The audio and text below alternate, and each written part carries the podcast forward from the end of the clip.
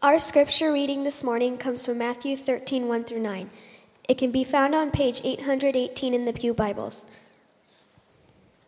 That same day, Jesus went out of the house and sat beside the sea, and great crowds gathered around him, so that he got into a boat and sat down, and the whole crowd stood on the beach. And he told them many things in parables, saying, A sower went out to sow, and as he sowed, some seeds fell along the path, and the birds came and devoured them. Other seeds fell on rocky ground where they did not have much soil, and immediately they sprang up, since they had no depth of soil. But when the sun rose, they were scorched, and since they had no root, they withered away. Other seeds fell among thorns, and the thorns grew up and choked them. Other seeds fell on good soil and produced grain, some a hundredfold, some sixty, some thirty. He who has ears, let him hear. This is the word of the Lord.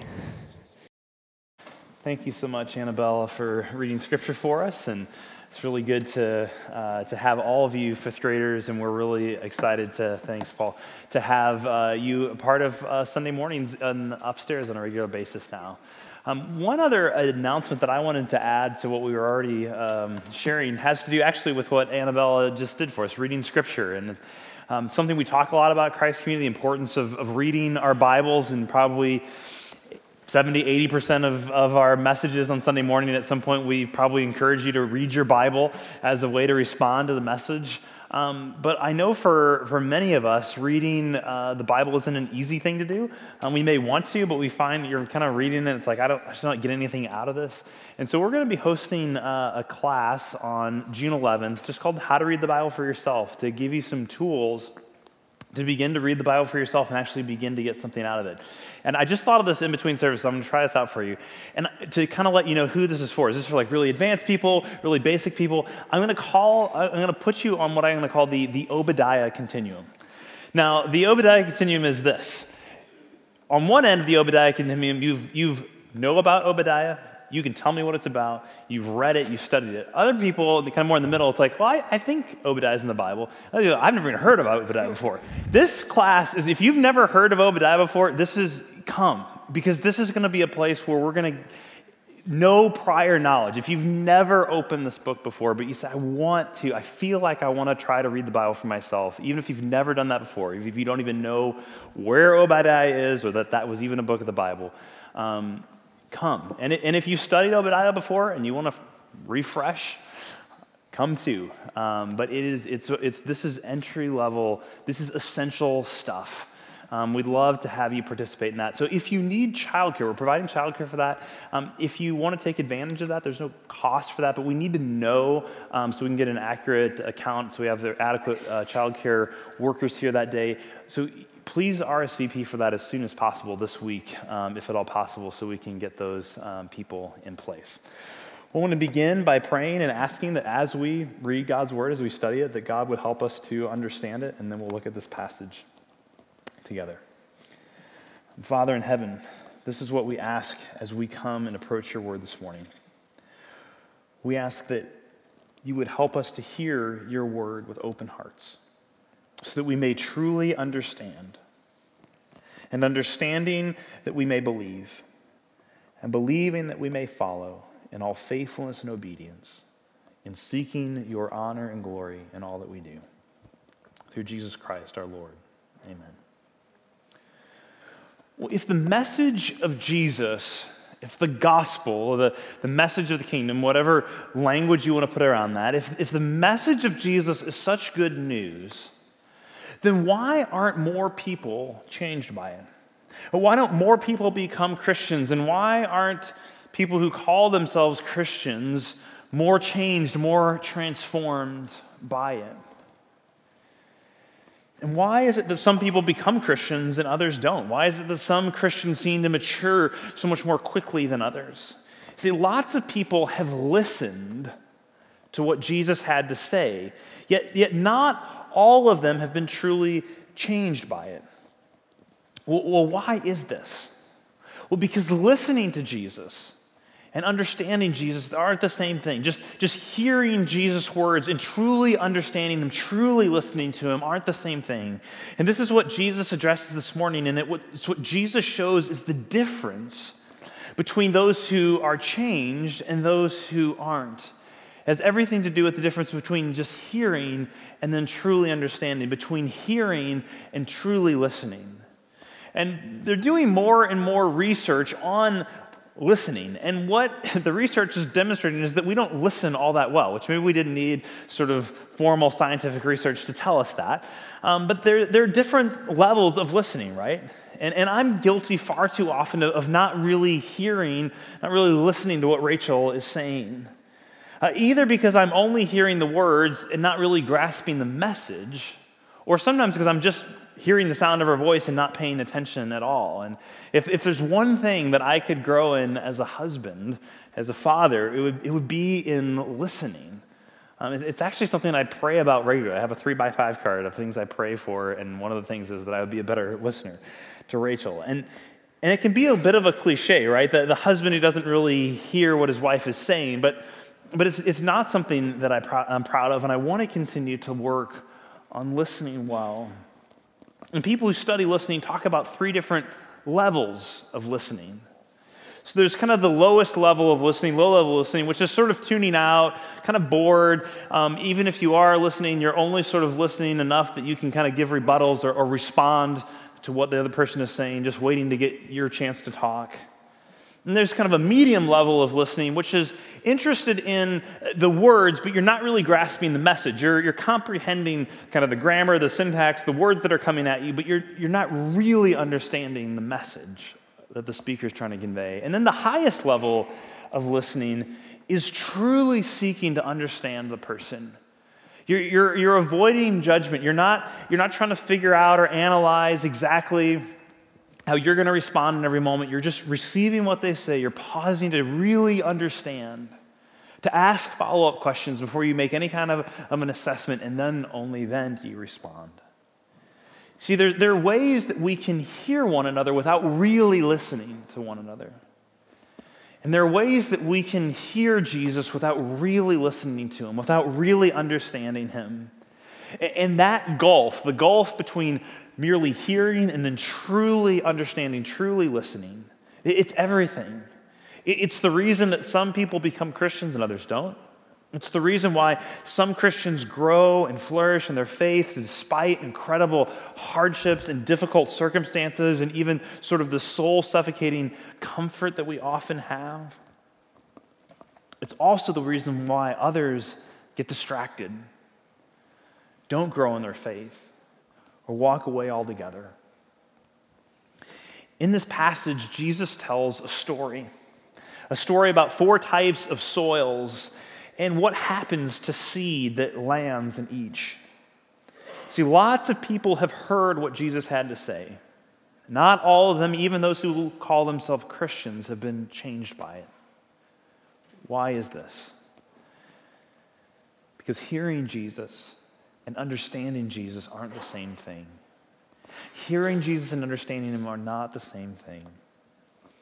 So Matthew picks up the story that he's telling in his gospel on the very same day as the passage that we looked at together last week in Matthew chapter 12. And in the end of Matthew chapter 12, which Paul preached for us last week, we heard Jesus make a pretty stunning statement. He says at the end of Matthew chapter 12, My true family isn't those who are biologically related to me it isn't even those who are ethnically descendants of Abraham, the Jewish people. No, Jesus says, Those who are truly my family are those who do God's will, who do the will of my Father who is in heaven. In other words, Jesus says, My family are those who listen to and understand and embrace the message of the kingdom, the gospel, the good news about me. And this is where Matthew picks up the story. The, Jesus has made that statement, and it says that same day, Matthew 13, 1, Jesus went out of the house and he sat beside the sea. And great crowds gathered about him, so he got into a boat and sat down, and the whole crowd stood on the beach, and he told them things in parables. As Jesus he leaves this house where he'd been having this conversation, he goes out to the shore of Lake Galilee and he steps into a boat, and, and this huge crowd is gathered. And this is a picture here of called Parable Cove, which is a place where um, scholars think this might have happened. It's kind of a, a, natural amphitheater on the Sea of Galilee near Capernaum where Jesus lived and would have been a, an ideal place for him to sit in a boat and for lots of people to hear him speak. Now, what's interesting to notice here as we read this part of the text is who Jesus is speaking to. Matthew tells us he's speaking to the crowds. And this is one of the first places in the Gospel of Matthew where Jesus is specifically addressing the crowds. I mean, he's been talking and teaching quite a bit, but a lot of times he isn't speaking directly to the crowds. They're there, they're overhearing, but he's talking to his disciples or he's talking to the religious leaders who are confronting him and they're in the midst of a conflict. This is, this is different than how he's speaking to the disciples back in, in the Sermon on the Mount, for instance. But here, Jesus is speaking directly to the crowds. They're not just kind of overhearing him or, or kind of looking in at a conversation, he's actually talking to them. And the crowds are people who are curious about Jesus.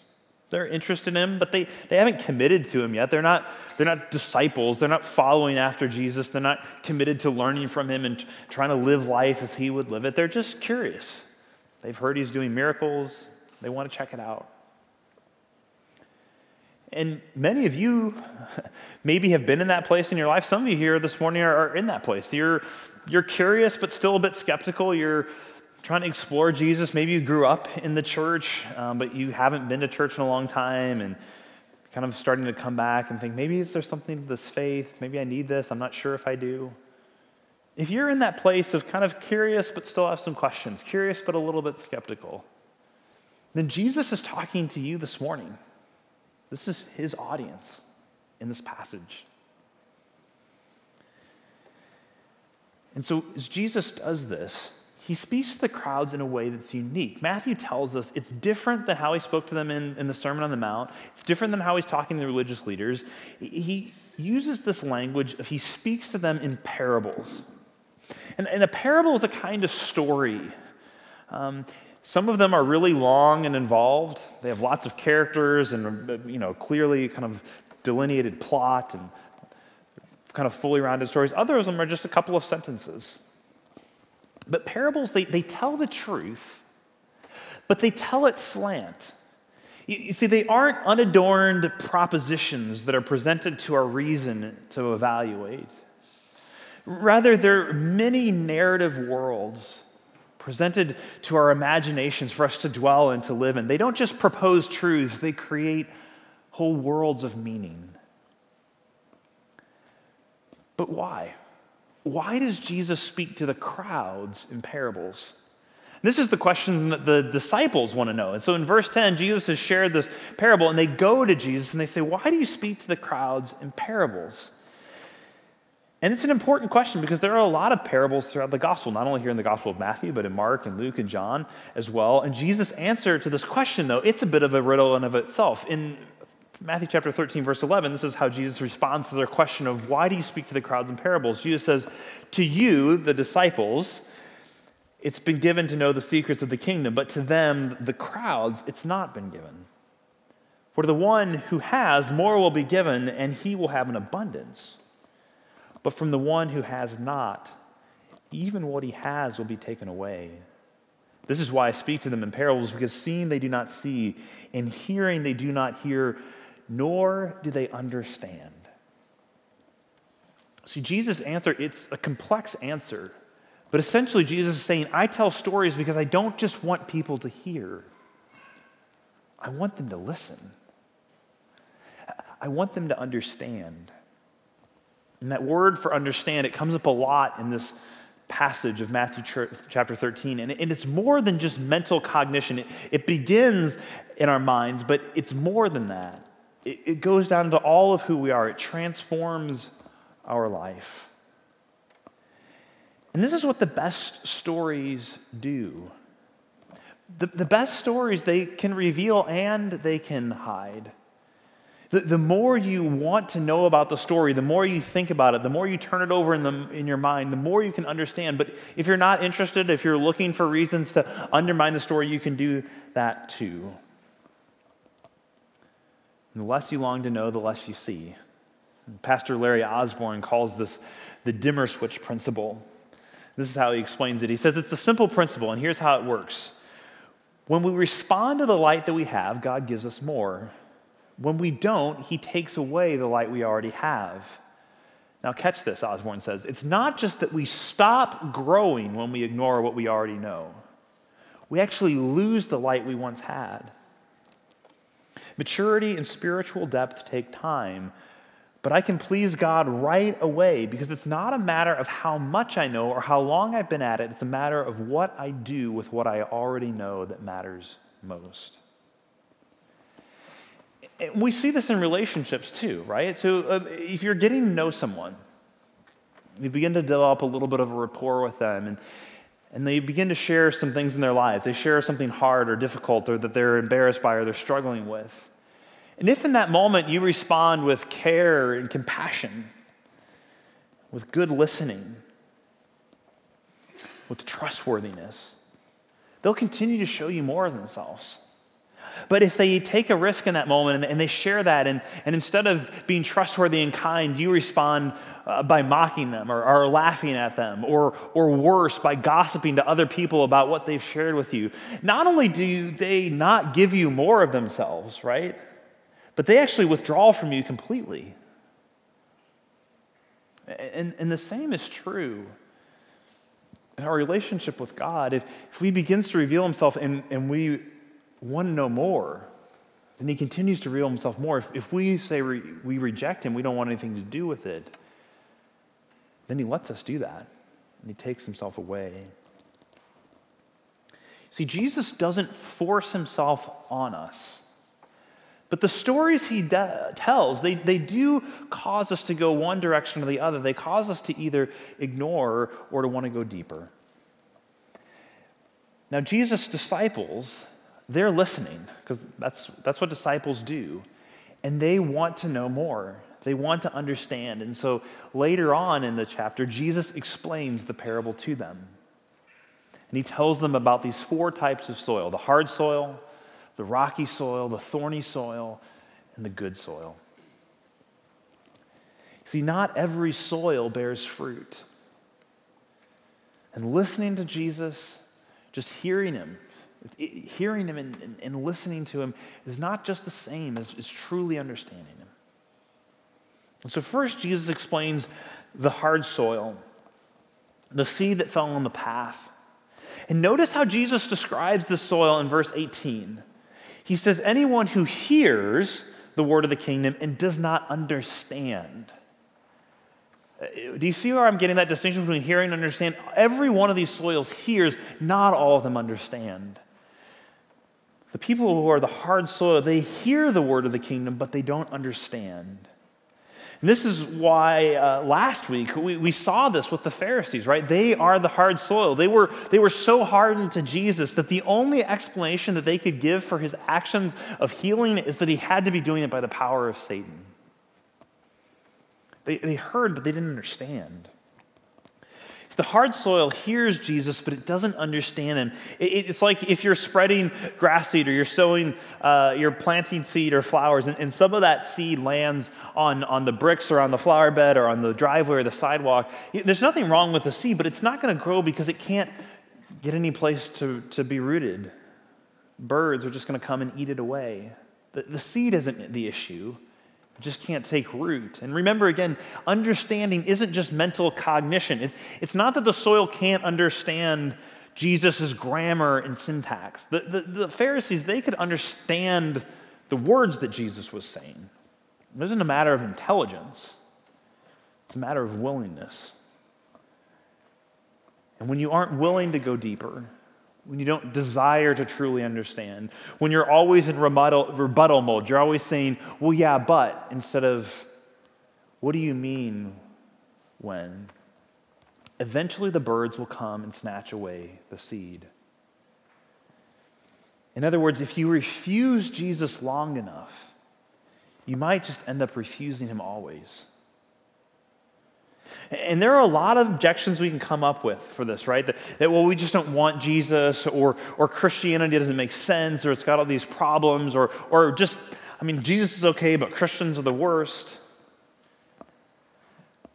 But the question you have to ask yourself in those moments is would anything change your mind?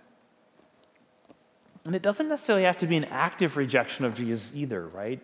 It can be passive. Because I would suspect that most of you here this morning aren't sort of actively saying, I'm against Jesus. You probably wouldn't be here this morning if that was the case. Maybe, maybe someone just brought you and that's how you feel. But most of us who are hard soil this morning, we're probably in more of a passive rejection mode. You're just too busy to consider him right now. You, will do that later. Maybe, maybe you say, Well, I'm, I'm, about to go off to college, or I'm just starting off my career, and I kind of have some things I want to do. I want to have some, some me time. I want to, want to do my stuff. And, and then maybe when I have kids, or, or maybe when I get married, or maybe once things settle down a little bit, then I'll consider who Jesus is.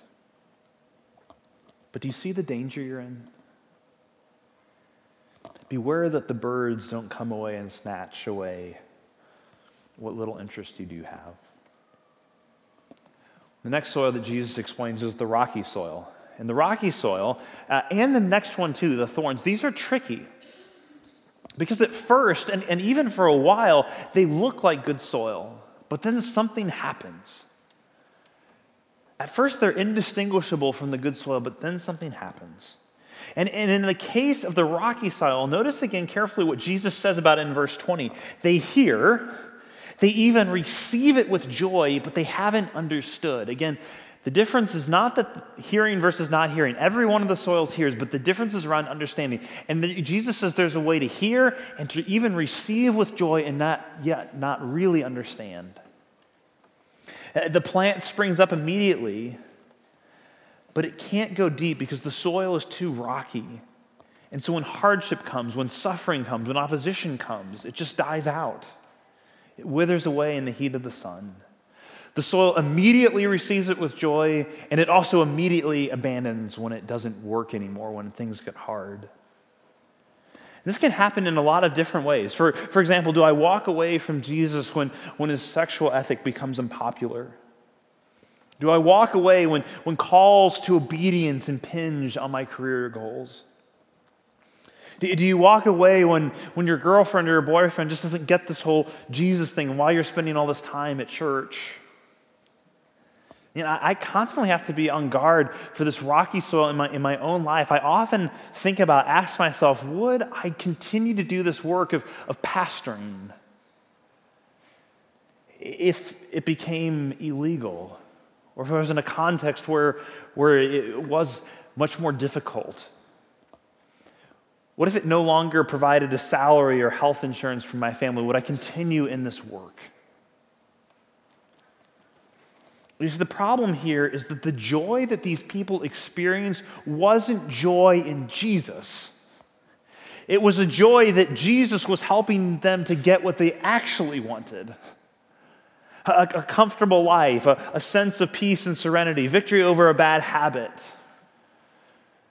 They didn't actually, they weren't really rejoicing in Jesus. They were rejoicing that it seemed like Jesus is helping them along the way to, to this destination that they actually wanted to go to.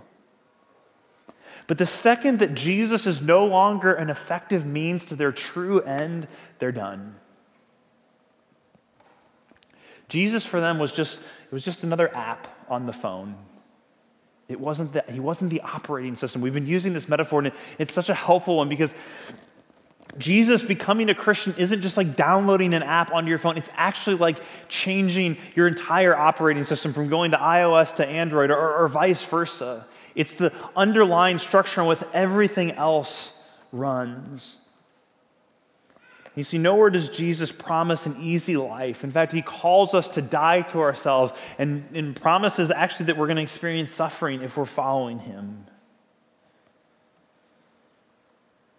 Follow him even perhaps to our deaths, but to be resurrected in a new world. But the problem is, we think that we're already there, but we're, we're actually not. So beware. Beware, heat will come, suffering will come, your roots will be tested. But you see, it's not just bad things. It's not just hard things. It's not just suffering or opposition or, or oppression that can cause us to falter. It's actually good things can do the same thing. This is what Jesus says in verse 22 about the thorns. He says, As for what was sown among the thorns, this is the one who hears the word. Again, the word is being heard. This is the one who hears the word, but the cares of the world and the deceitfulness of riches choke the word, and it proves unfruitful. See, Jesus this is the people who, who they're just too busy. There's too many distractions. You're not trying to avoid him, you just don't have time to, to bring him into your life. You know, there can be so much good things in our lives that it crowds out the truly great thing that is Jesus. Jesus also here mentions the deceitfulness of riches. You see, riches will lie to you all day long. Riches tell us the lie that, that I'm all you really need, that if you just have enough stuff, enough money, that you'll be okay, that you'll really be happy. Riches lie. They're they're not bad, you just can't trust them. You can't trust what they say to you. You have to be able to tell riches what to do, not listen to what riches say they can do for you. The deceitfulness of riches. The trouble is, is that we tend to believe the lie. And you see this plant that's growing up in this thorny soil, and it looks fine. It looks good at first. And then you start to see there's some other stuff growing around it, some weeds. And at first, they're not a big deal. It doesn't seem like that big of a problem. But if you just let them go, week after week, month after month, year after year, they begin to take light, they begin to take nutrients, soil, water, and the plant starts to get choked. And it's way harder to get rid of them. I remember one time we were going on vacation. It was about this time of year, and there was this patch in our yard that it used to be a garden, and so it was it was good soil, but we weren't going to plant a garden, and the weeds started growing up, and we went on vacation, and I didn't get a chance to weed it before we left, and we came back, and then it was raining, and one thing after another, didn't get to it, and finally, I mean, these weeds had grown and grown and grown, and what would have been just a, an hour long job I ended up taking almost a whole day to weed out and to cut down all the stuff that had grown up. The weeds, they just slowly encircle, they squeeze tighter and tighter.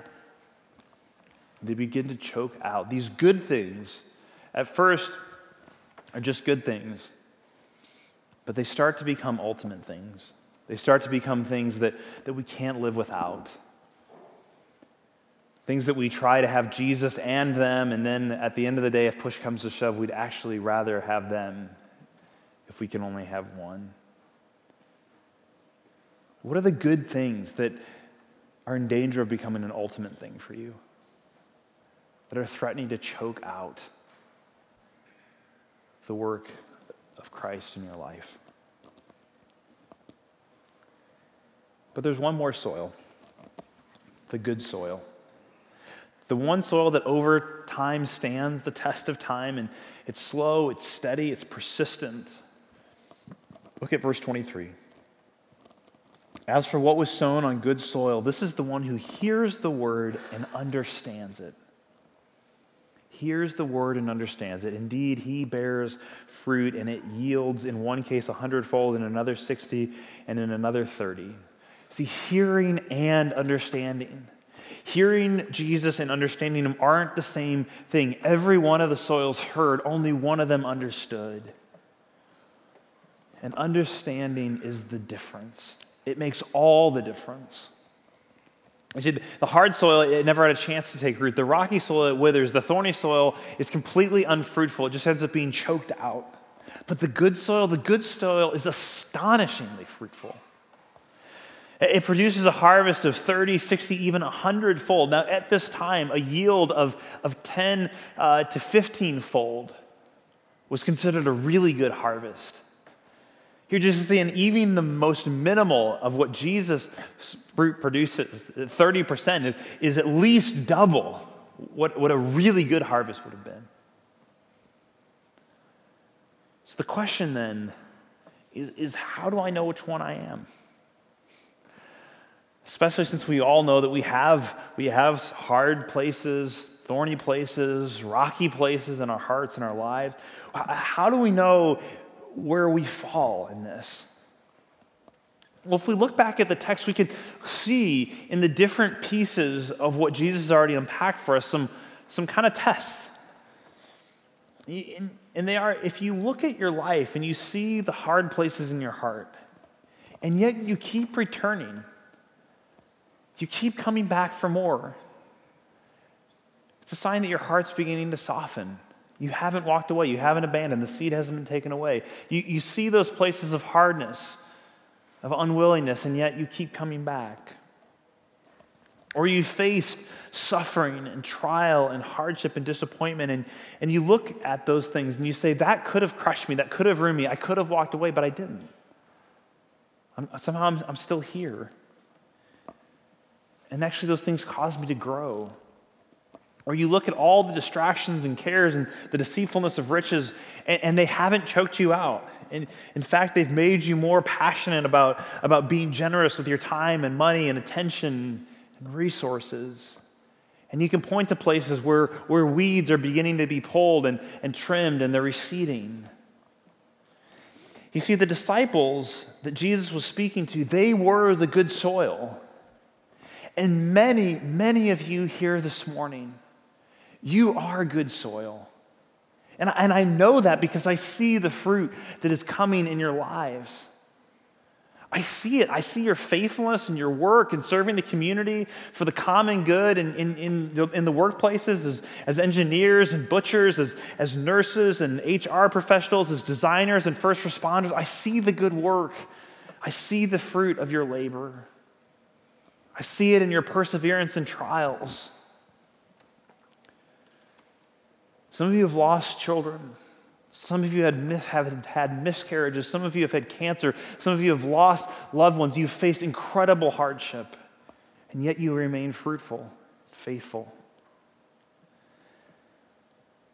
Some of you have suffered immense physical pain or, or mental anxiety, and yet you remain fruitful and faithful.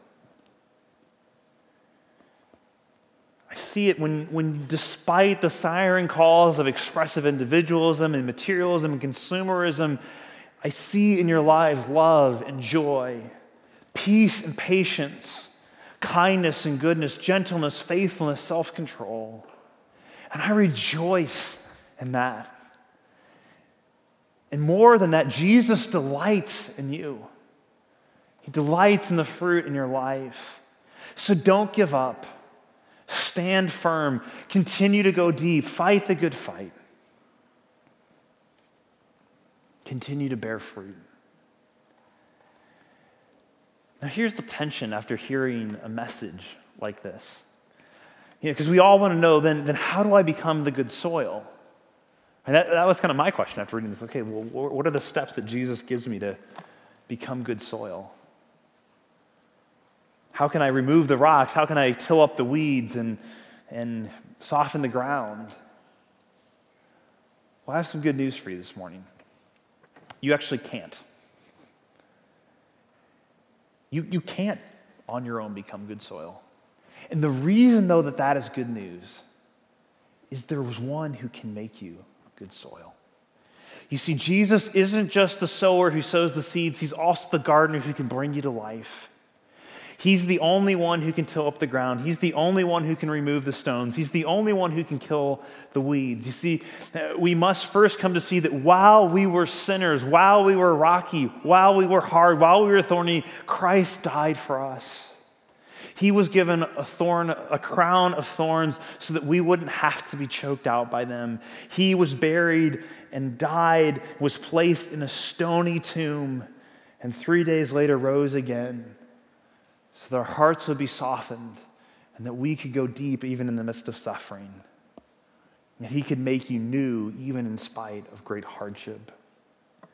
So ask Him to come and till up the hard places, to clear the path. He is ready and willing, so that we'll not only hear His words, but understand them and follow Him and flourish and bear fruit 30, 60, even a hundredfold. Let's pray together. Father in heaven, I just simply ask that you would do the work that's required to make us good soil. Would you, through the regenerating, life giving power of the Holy Spirit, allow us to bear fruit? Allow us to maintain faithfulness and fruitfulness even in the midst of great hardship and in crushing distraction. In